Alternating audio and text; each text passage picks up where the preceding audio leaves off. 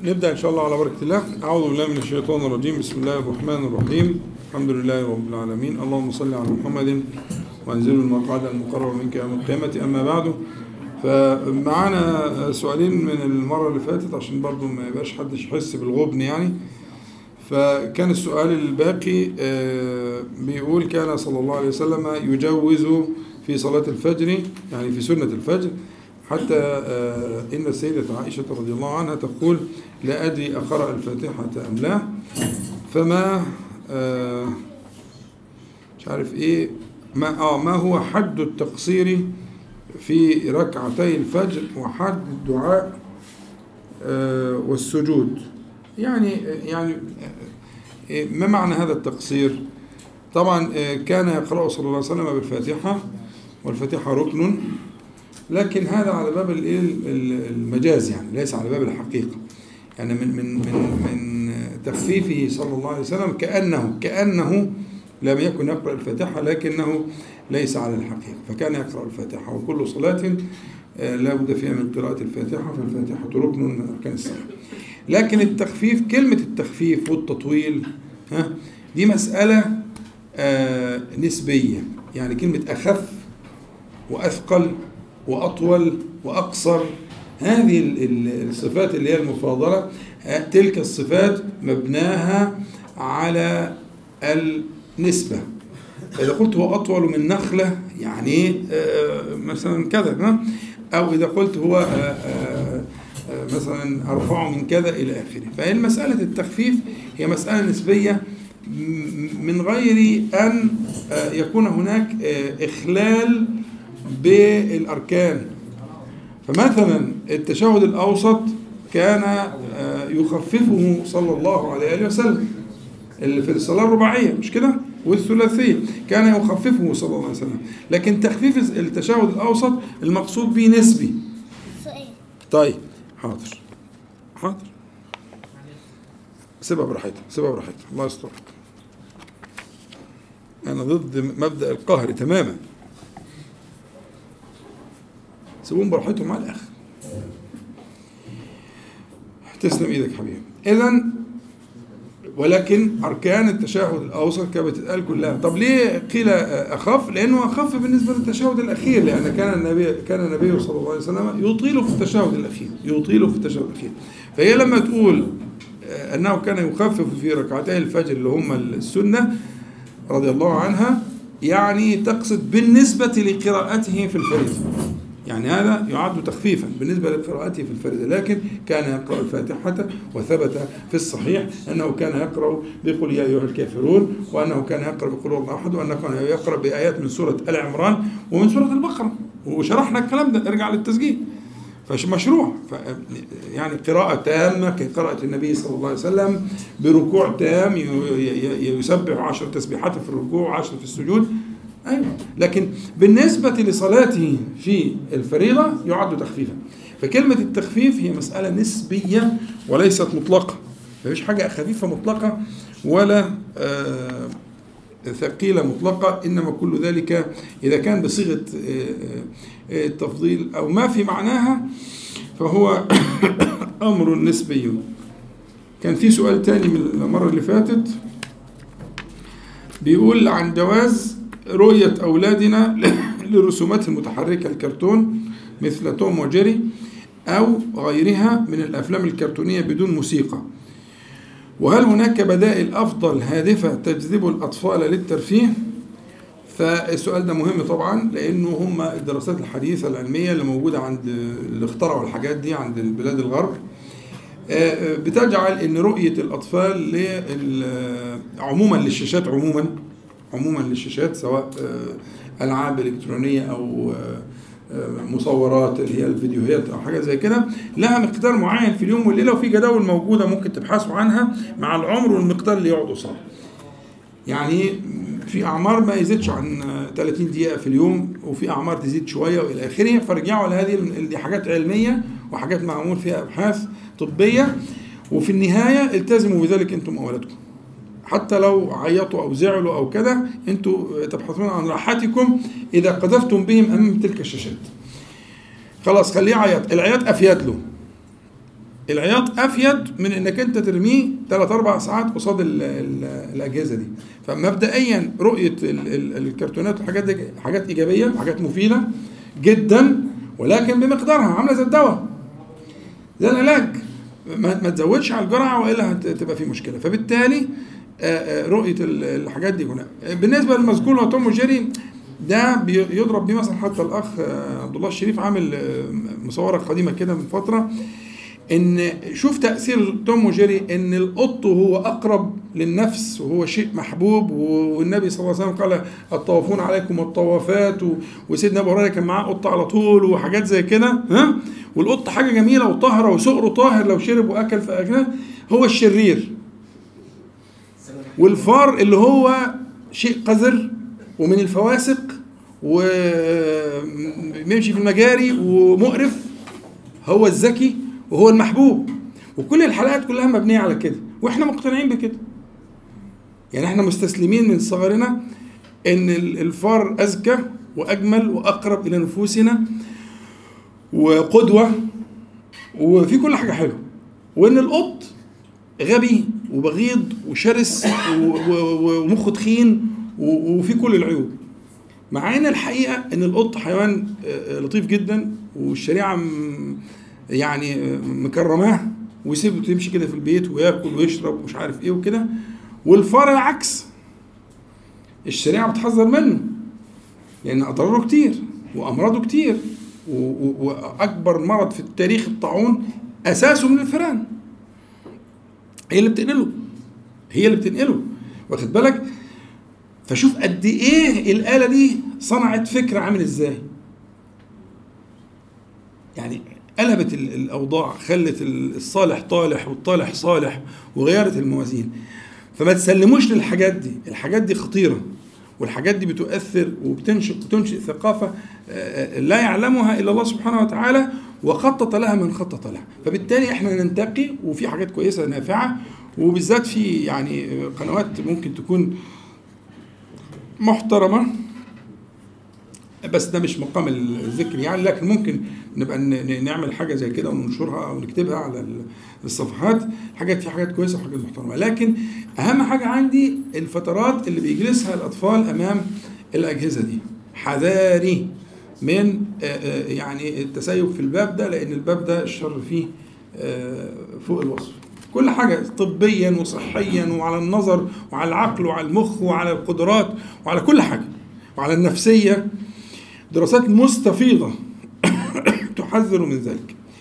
فمسألة والبدائل الهادفة موجودة كتير وممكن إن شاء الله يبقى في تواصل تتواصلوا معايا على الصفحات وإن شاء الله أقول لكم إيه البدائل اللي موجودة. دي كانت أسئلة المرة اللي فاتت.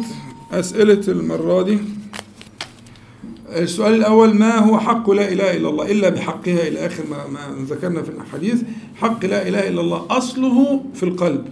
أصله في القلب. الإجلال والتعظيم واليقين. انعقاد القلب أنه لا معبود بحق إلا الله وأن الله سبحانه وتعالى استحق ذلك لأنه هو الرب المتفرد بالربوبية. يعني الألوهية فرع على الربوبية. وإحنا قلنا قبل كده الألوهية دي صاعدة الألوهية, الألوهية دي فعل العبد الألوهية فعلك أنت وقولك أنت وهي لتفرد الله تعالى بالربوبية فلما تفرد سبحانه وتعالى بالربوبية بالخلق والإيجاد والرعاية والهداية والإطعام والوقاية استحق أن يفرد بالإيه؟ بالدعاء والذكر واليقين والتوكل والإنابة والركوع والسجود وإلى آخره. فحقها يعني أن يعتقد قلبك بذلك ثم تتحرك جوارحك على قدر الطاقة. يعني الجوارح ليست شرطا. الجوارح المهم انعقاد القلب على وتكون الجوارح بيان ومصداق لما كان في القلب من هذه الأشياء. لكن الاصل الأصل هو أن يعتقد القلب اعتقادا جازما أنه لا نفع ولا ضر ولا قرب ولا بعد ولا ولا حياة ولا ولا شيء إلا بالله سبحانه وتعالى جل جلاله. إذا إذا كان القلب يشهد ذلك فهذا هو حق لا إله إلا الله. والله أعلم. ما معنى الدعاء بظهر الغيب؟ وهل إخبار المدعو له يفسد كونه بظهر غيب؟ آه طبعا. مش يفسد أصل ليس فاسدا. لا بأس أن تبدوا الصدقات فنعم هي وأن تخفوها وتؤتوها الفقراء فهو خير لكم ويكفر عنكم. فلا بأس أن يكون هذا وذلك أن تخبره أحيانا أو أن تسر أحيانا لكن دعاء بظاهر الغيب ألا يكون المدعو له شاهدا فيقيض الله تعالى لك ملكا ويقول لك بمثل ما دعوت. هل يجوز تأخير الحمل لسنتين؟ دي مسألة فتوى. مسألة تأخير الحمل لسنتين دي فتوى. يعني إيه؟ يعني فتوى أن تتأثر بحال السائل والسائله إلى آخره. فدي فتوى. اسألوا من جهة ال ال ال ال الأسباب يجوز. جائز بس لابد أن يكون بفتوى. فتوى عين. لأن ممكن نقول لا سنتين قليل. لا سنتين كتير. ممكن حسب ما نشوف الحالة اللي قصادنا شكلها إيه وظروفها إيه. لكن من جهة الجواز يجوز. يجوز الاخذ بالأسباب. ولكن لا يكون إلا ما قدر الله تعالى. هي مجرد أسباب يتوصل بها إلى المراد. لكن الذي يقع ويكون لا يكون إلا بالله تبارك وتعالى. فدي فتوى ويتواصل معي أصحاب الفتوى إن شاء الله. شخص يتصدق بصفة دورية ويضع الصدقة في ثلاثة أبواب. بناء المساجد وحفظ القرآن وتوزيع المصاحف. واكتشف بعد مدة أن له مالا آه وجبت فيه الزكاة فحصر مبلغ الزكاة ويريد أن يصرف هذه الزكاة في كفالة حفظ القرآن للفقراء حيث تتحقق الأبواب أو مش عارف إيه التي يريد وضع الصدقة والزكاة فيها فهل تجوز الزكاة في هذا الباب؟ أنا سؤال جميل بس فيه كلمة غريبة مستغربها قوي حلمة إن بيقول إيه آآ آآ اكتشف شايف اكتشف دي يعني إيه؟ واكتشف بعد مدة أن له مالا وجبت فيه الزكاة. أنا مش فاهمها بصراحة لكن نعديها لأن المفروض الزكاة بتبقى محسوبة. إذا بلغ المال النصاب تحسبه وتشوف يحول عليه الحول فإذا حال عليه الحول أخذ زكاة. دي زكاة المال. لكن كلمة اكتشف دي أنا مش فاهمها. على كل مش مش أصيلة في المسألة. غالبا كان القرض أو بعد بعد أن حصل هذا المال. صح؟ واكتشف بعد مدة أن له مالا وجبت فيه الزكاة. ما ما يقول فحصر مبلغ الزكاة. آه لا ما فيش يعني. على كل مش هتأثر في في المسألة يعني. الزكاة لم يكل الله تعالى توزيعها للمكلفين. ولكن بينها وفصلها على غير المألوف في الفقه والشريعة. يعني أنت ما تلاقيش إن العصر أربع ركعات في القرآن الكريم. على جلال العصر ولا الظهر ولا المغرب ولا العشاء ولا الفجر ولا حاجة من دي أصلا. لكن تلاقي مصارف الزكاة ثمانية مذكورين مصرف مصرف بالتفصيل إنما الصدقات للفقراء والمساكين. ثمان مصارف مذكورين واحد واحد. إذا فهذا ينبهك إلى أن هذا الأمر جد خطير لا يتجاوز. فمصارف الزكاة مذكورة في القرآن الكريم سورة التوبة وما فيش مجال للمن... لل... لل... إيه؟ لا. الأمر الثاني أن الزكاة مبناها على التمليك. مبنى الزكاة على التمليك. فإذا كانت زكاة مال يتملك الفقير المال. بمعنى ما تديش الزكاة للفقير في صورة مصلحة أو منفعة. إلا أن يوكله إلا أن يوكل الفقير وكيلا له فيتصرف. إحنا بنتحايل أحيانا الفقير يكون عنده درجة من السفه أو ممكن يبقى عليه ضغوط مثلا. ها؟ آه ست بتربي أولاده معاها راجل أعوذ بالله. ولو عرف إن معاها مال ولا حاجة هيعمل ويسوي. فبنشوف وكيل هي توكل حد محترم يقوم على مصالحها وإلى آخره. لكن الأصل في الزكاة زكاة المال التمليك فان يمتلك. لكن أنا أطلع الزكاة في تحفيظ القرآن الكريم أو فيما هذه الأشياء هذه الأشياء بابها الصدقة والوقف. واللي هيدخل الأشياء يدخل الزكاة في الأشياء دي هيلغي الصدقة والوقف اللي هو باب واسع جدا من أبواب البر في هذه الشريعة وفي هذه الأمة. إذ البناء المساجد وتحفيظ القرآن الكريم وكفالة من طلبة العلم والأشياء دي كلها الأصل فيها أنها تكون من الأوقاف والصدقات. لا نلجأ للزكاة إلا في الضرورة.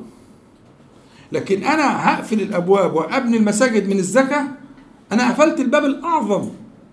من بنى لله مسجدا ولو كمفحص قطاع بنى الله له آه الله له بيتا في الجنة وكلا قصرا في الجنة. ده مش زكاة. ده وقفه أو صدقة جارية أو إلى آخره. فاحنا هنقفل الأبواب. فأبواب الزكاة معلومة. فليس منها هذا الباب. صليت جنازة في مسجد الحصري فقال الإمام إن صلاة الجنازة خمس تكبيرات وصلى خمس تكبيرات وبرر عدد من المصلين ذلك أن النبي صلى الله عليه وسلم صلى أربعا وخمسا وتسعا وأن كل ذلك من هدي النبي صلى الله عليه وسلم. ثم اندلع حلوة كلمة اندلع دي. ثم اندلع خلاف كبير. يعني هو كأنه شاهد الموقف ده فهو بيعبر تعبير أدبي عن اللي شافه يعني. ثم اندلع خلاف كبير بعد الصلاة في المسجد بسبب ذلك. فهل هذا من السنة؟ لا طبعا ده خطأ. يسيم لا بد من مراعاة أحوال الناس حتى ولو كان ما تقول به هو الصواب وهو عندك بأدلة لا بد من مراعاة حال الناس. خاطب الناس في البخاري كما يقول سيدنا علي وسيدنا ابن عباس وغيره خاطب الناس على ما يعقلون أتحبون أن يكذب الله ورسوله؟ ده سوء تصرف. إحنا مش هنبحث المسألة من الناحية الفقهية. بحث المسألة من الناحية الفقهية مش مش في مسجد في, في جنازة. ده في ناس بتصلي الجنازة ما بتصليش أصلا. يعني ما يعرفوش عن الصلاة حاجة أصلا. بدل ما تألف الناس دي وتقربها تخليها عركة وتحولت لخناقة. ومقام الموعظة والتأثر يتحول. الشيطان شوف الشيطان زرع إيه؟ أصله اراها في الكتاب الفلاني ودليل الحنفية إيه؟ ودل... يا ابني اهديك ربنا. ده مش مقام دليل الحنفية ولا الشافعية ولا الملكية ولا الكلام من ده أصلا. ده مقام الموعظة وذكر الله تعالى. مقام طقطقة الرؤوس وكل واحد يحط نفسه في المكان اللي في الخشبة دي. صرفت الناس عند كله أذهبتهم وذهبت بهم إلى هذه الايه المستنقعات. ده خطأ جسيم. لابد من مراعاة خطاب الناس عموم الناس. وزي ما قلنا الجنائز بيحضرها ناس ما بيصلوش أصلا أو حتى بيصلوا في بيوتهم ما يعرفوش الجامع ما بيروحش الجامع. إلا يوم الجمعة والجنازة. يعني راجل عزيز خطوته عزيزة قوي. أول ما تجيبه تجيبه في معركة. ومش عارف إيه. لا طبعا غير موفق ولا بد أن يستغفر الله تعالى وتراعوا حاجة زي كده. ومسألة الخلافات الفقهية والنزاعات والأدلة والترجيح والكلام دي لها مقام. حلقة الدرس وقواعد الدرس ده مقام الأدلة والترجيح ولا كده. لكن أقعد أدلة وترجيح في وسط الغواء والعوام هذا حظ الشيطان. وده أنت شوف اندلع حلو أوي اندلع دي.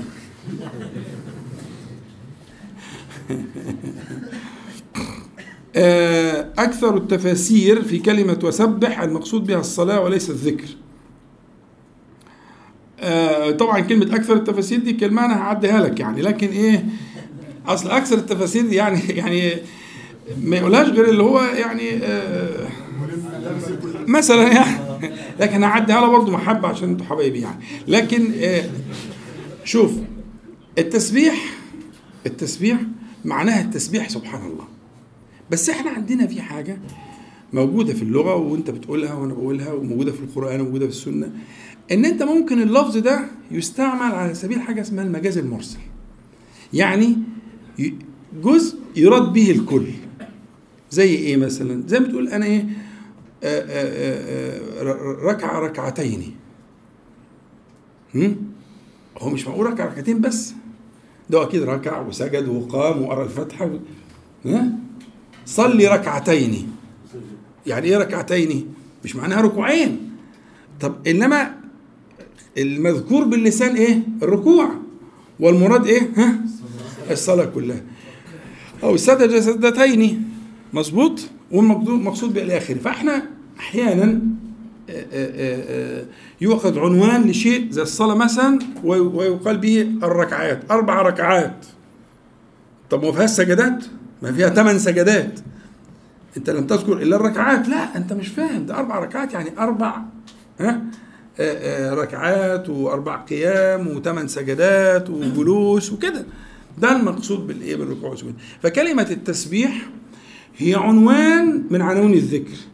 أحيانا يقصد بها كلمة سبحان الله ها؟ وأحيانا يقصد بها أعم من كده. إيه بقى اللي بيحدد لي هي يقصد بها ده ولا يقصد بها ده؟ أحسنتم بقيتوا اساتذه الله يفتح عليك. هو السياق اللي بيقول هو هنا فلولا أنه كان ها؟ من المسبحين. هو قال إيه؟ لا إله إلا أنت. سبحانك إني كنت من الظالمين. ثلاث حاجات. قال لا إله إلا الله ما قالش لولا أنه كان من الموحدين. وقال إني كنت من الظالمين ما قالش كانوا من التائبين.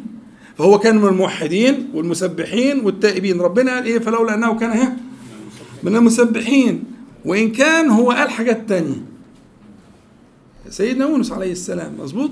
فبالتالي آه، آه، السياق هو اللي بيحدد. المراد بكلمة سبح أو سبحان أو إلى آخره المراد بها التسبيح اللي هو كلمة سبحان الله وسبحان الله وبحمده ولا المقصود بها ما يلحق به ويبقى ذكر الجزء ويراد الإيه؟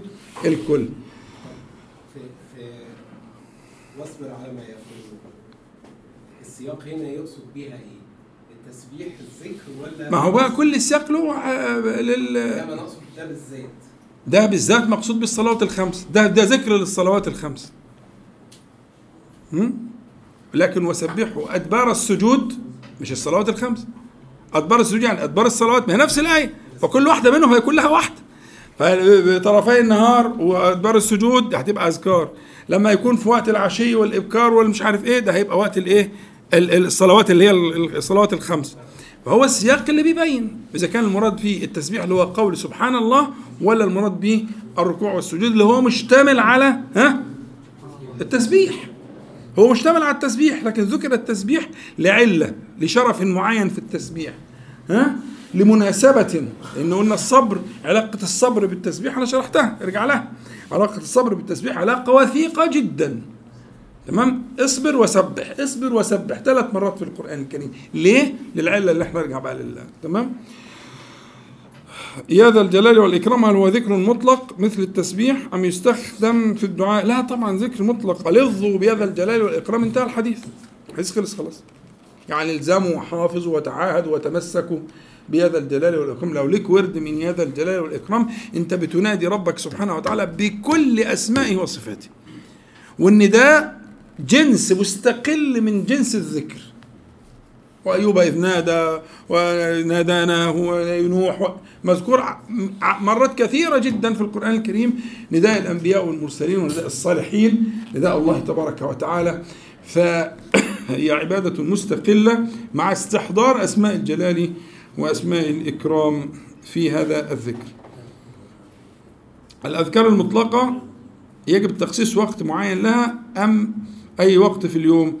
كلمة يجب لا لا يجب لكنه مما يعينك أن تجعل لها وقتا يخصك أنت أنت حر فيه. الأذكار المطلقة لكن لو تركتها من غير تعيين وقت النتيجة معروفة. ولا مش معروفة؟ الهزيمة. معروفة. النتيجة هزيمة.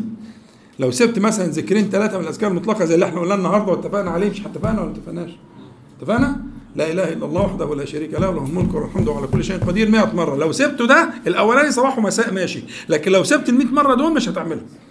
أنا عايزك المرة الجاية إن شاء الله تقول لي سبع أيام ب ب ب 100% مفيش ولا مرة راحت. إمتى ده هيحصل؟ لو حددت وقت. وقت معظم ومحترم. خلاص بعد صلاة الفجر هو كده مش أيمن لما خلصوا خلصت. يبقى طول النهار أنت في آه، آه، مسلحة وفي حراسة وفي حفظ من الشيطان الرجيم. طول النهار. لكن لو سبتها كده هتروح هتضيع يعني. النتيجة معلومة يعني. هل الذكر بدون حضور القلب له ثواب؟ طبعا له ثواب وثواب عظيم. مش عايز الكلام لكن بحضور القلب بقى ده حاجة تانية. جنة أخرى. لكن من غير حضور القلب ومن غير كذا طبعا له ثواب يقينا وقولا واحدا وعليه جمهور أهل العلم. ولا يشترط حضور القلب في الذكر. بل البداية غالبا ما تكون من غير حضور للقلب والمجاهدة تكون لحضور القلب. تنادي عليه. إمتى هيجي بقى دي بتاع ربنا أنت ورزقك بقى وأنت ونصيبك يعني. لكن آه طبعا إياك أن يعني أن تقع في هذا ال- الفخ. ما السر في أن معظم ما ورى من أذكار في هذا الباب هو في الصلاة دون التسليم مع أن الآية فيها الأمر بالتسليم أيضا بل جاء التسليم مؤكدا بالمفعول المطلق ولم تأتي الصلاة هكذا في الآية. تمام؟ الله يفتح عليك. هو التوكيد اللي في الصلاة في الآية أشد من التوكيد بيسلموا تسليما بس المقام اللي إحنا فيه ده ما ينفعش الشرح دي أو الوقت يعني. أنا ممكن أشرحها بس هتبقى تقيلة شوية. التسليم أقل توكيدا هي طبعا كلمة سلموا تسليمة لما يجي ال- ال- ال- المصدر من الفعل بعديه غير موصوف ده معنى المبالغة. مظبوط؟ ده موجود في القرآن كتير. مش كده؟ حلو قوي فسلموا تسليما يعني أنت عايز تفكها تقبل سلموا تسليما آه، فوق العقل فوق الخيال كثيرا جدا لا يحصيه العاد كده. ده معناه كده. فدي مبالغة. فمعنى المبالغة في سلموا تسليما ده مفهوم. لكن معنى المبالغة إن الله وملائكته يصلون على النبي. يا أيها الذين آمنوا صلوا عليه فيها توكيد من باب آخر توكيد من الجملة. بس رتبته عاليه شوية. أظن مش مناسب المقام. بس خدها مني كده يعني محبة. التوكيد في الأمر بالصلاة أعلى من التوكيد في الأمر بالتسليم. تمام؟ عشان ما يعني ممكن مش مش هتستوعب يعني. تمام؟ ف الأذكار اللهم صل على محمد وعلى آل محمد دون التسليم. آه هو التسليم الأصل فيه. هم إيه؟ هم الصحابة لما نزلت الآية قالوا للنبي صلى الله عليه وسلم إيه؟ عرفنا كيف نسلم عليك. فكيف نصلي عليك؟ فالأمر بالتسليم ما فيش فيه إجمال. الأمر بالصلاة فيه إجمال. يعني أمروا بالصلاة على النبي صلى الله عليه وسلم ما كانوش عارفين يعني إيه؟ يعني يعملوا إيه؟ يقولوا إيه؟ يتصرفوا إزاي؟ واخد بالك؟ لكن هم كانوا عارفين لما نزل الأمر بقوله تعالى سلموا كانوا عارفين يعملوا إيه؟ يقولوا السلام عليك. مظبوط؟ حتى لما واحد قال مرة قال له عليك السلام قال له دي تحية الموتى قول السلام عليك. مش عليك السلام. لما قال له عليك السلام قال له لا قول السلام عليك دي تحية. عليك تقديم الجر والمجرور دي تحية الموت. فاذا هم كانوا عارفين ومتعلمين كيف يسلمون عليه صلى الله عليه وسلم. فهو حتى في الشاهد لما في أحد الاحاديث الشهيرة اللي في الصحيحين اللي هي في أحاديث الصلاة الإبراهيمية كان بدايته الصحابي بيقول للنبي صلى الله عليه وسلم بيقول له إيه؟ عرفنا كيف نسلم عليك فكيف نصلي عليك لما كان نزلت آية الأحزاب. ماشي؟ فاذا التسليم كان معروف والتسليم هو السلام عليك أيها النبي. تمام؟ السلام عليك دي جاية فين بقى؟ جاية في التشهد. جاية في التشهد. ارجع بقى لل التسجيلات الأولى بتاعت التشهد وكلمة عليك وخطاب النبي صلى الله عليه وسلم والخطاب لا يكون لغائب فكأنك تستحضر النبي صلى الله عليه وسلم وتسلم عليه كما في الإيه؟ فأنت بتقول السلام عليك في التشهد. بتقول السلام عليك يبقى أنت بتقولها دايما وفي كل صلاة. ولو أنت بتصلي السنن اللي اتفقنا عليها أنت بتقول السلام على حضرة النبي صلى الله عليه وسلم في اليوم عشرات المرات. عشرات المرات تسلم عليه حتى ولو لم ترى ولو لم ترى لكنك تسلم عليه. فالسلام عليه معروف اللي هو إيه؟ قوله السلام عليك. تمام؟ هل أدخل أولادي مدرسة أزهرية أم مدرسة تخضع للتعليم العام وقد تكون إسلامية كما يقولون؟ طيب. آه اللي تشوفه. اللي تشوفه. هو فاضل سؤالين. سؤالين؟ طب خلاص. طيب. هم باقي سؤالين نجاوبهم إن شاء الله.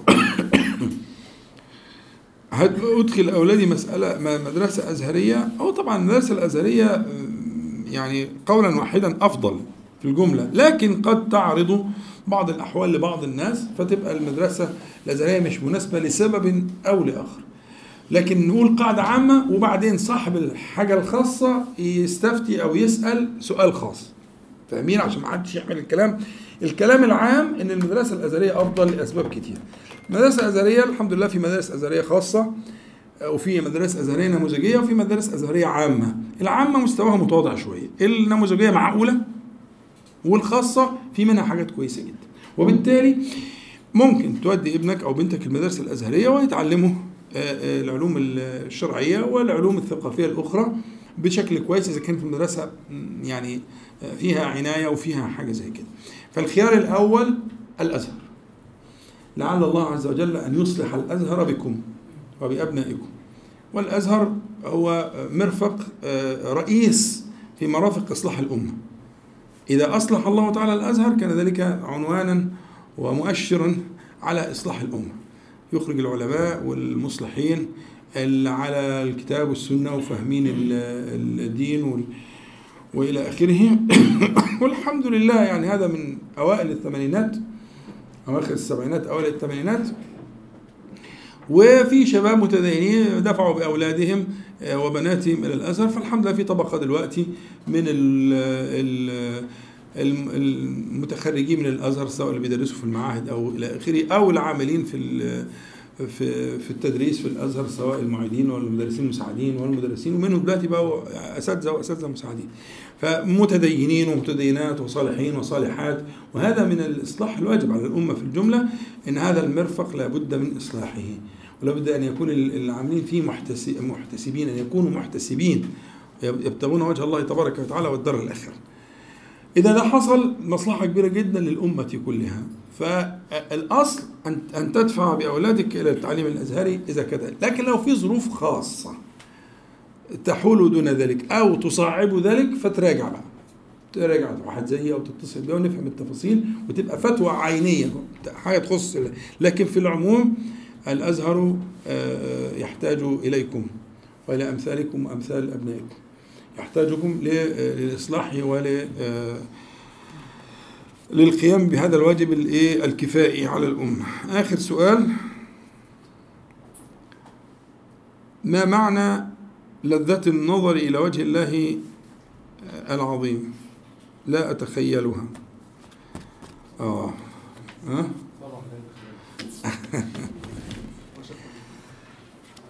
طبعا هو السؤال آه، سؤال جميل بصراحة. بس يعني آه، آه. شوف أقول لك حاجة. هي ال- ال- القضية قضية إن الآخرة الآخرة لأهل الإيمان ولمن يعني آه، رضي الله عنهم وأدخلهم جنته هي م- محل لل- للذة عموما. هي محل للذة. يعني وعد الله سبحانه وتعالى بأنواع من الملاذ ذكرها في كتابه. وذكرها النبي صلى الله عليه وسلم في سنته. فهي مكافأة الجنة مكافأة. و- وهذه المكافآت رتب درجات. الناس فيها درجات ورتب متفاوتة تفاوتا كبيرا. لكن أجمل ما في الموضوع أنه آه، آه، لا يجد آه، أهل الجنة في قلوبهم غلا ولا شيئا ولا ينظرون إلى ما في أيدي غيرهم. يعني في أيدي غيرهم. بمعنى أن رغم التفاوت الكبير جدا أكثر من تفاوت الدنيا بكتير لكن رغم هذا التفاوت الكبير كل إنسان ربنا سبحانه وتعالى قذف في قلبه الرضا. بما رزقه ولا ينظر فيما عند الآخرين. رغم التفاوت الكبير. ونزعنا ما في صدورهم من غل إخوانا على سرر متقابلين فهنا حتة إن حد يبص لا كله حاسس إن هو جايب آخر. مفيش أحلى من كده. مفيش هو أنعم واحد في خلق الله جميعا.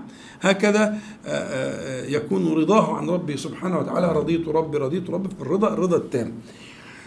فالموعود بهذه الملاذ التي وعد الله سبحانه وتعالى في الآخرة لأهل الإيمان هو على الحالة القصوى رغم التفاوت الكبير فيما بينهم. لكنهم جميعا يشتركون في أنهم ينعمون بالنظر إلى وجه الله سبحانه وتعالى إما في أوقات معلومة على خلاف الروايات كتير في المسألة يا إما في يوم واحد في الأسبوع اللي هو سوق الجمعة سوق الجنة أو في كل يوم أو إلى آخره.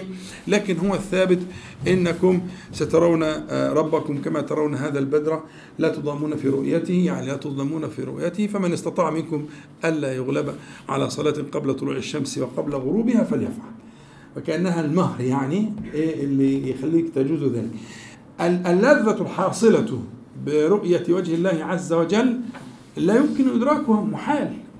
أي حاجة تتعلق بذات الله عز وجل محال إدراكها. يعني سمع ربنا سبحانه وتعالى بصره جل جلاله كلامه تبارك وتعالى. كل صفات رب العالمين سبحانه وتعالى هي فوق ما يعقل العقل وما يفترض حتى العقل. الإيمان بكده فمن من, من هذا النعيم الموعود هو نعيم. ما بعده نعيم هو رؤية الله تبارك وتعالى. وفي ناس أولت الآية بتاع سورة يونس للذين أحسنوا الحسنى وزيادة. وقالوا إن الزيادة هي رؤية الله. الحسنى الجنة على اختلاف الرتب. لكن كل أهل الرتب دي سينعمون بالزيادة. الزيادة اللي هي في بعض التأويل وبعض التفسير أنها رؤية وجه الله تبارك وتعالى. الجمال كله والكمال كله والجلال كله جل جلاله. كيف؟ ما فيش كيف.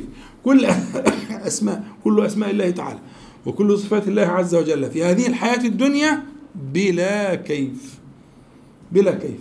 ما فيش كيف. لكن على الوجه اللائق الكمال والتمام والجمال كل الجمال لله تبارك وتعالى.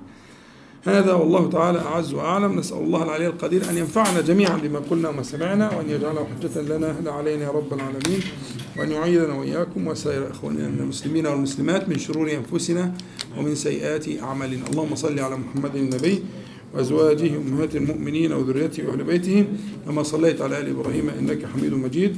نقول جميعا سبحانك اللهم ربنا وبحمدك أشهد أن لا إله إلا أنت أستغفرك وأتوب إليك. السلام عليكم ورحمة الله.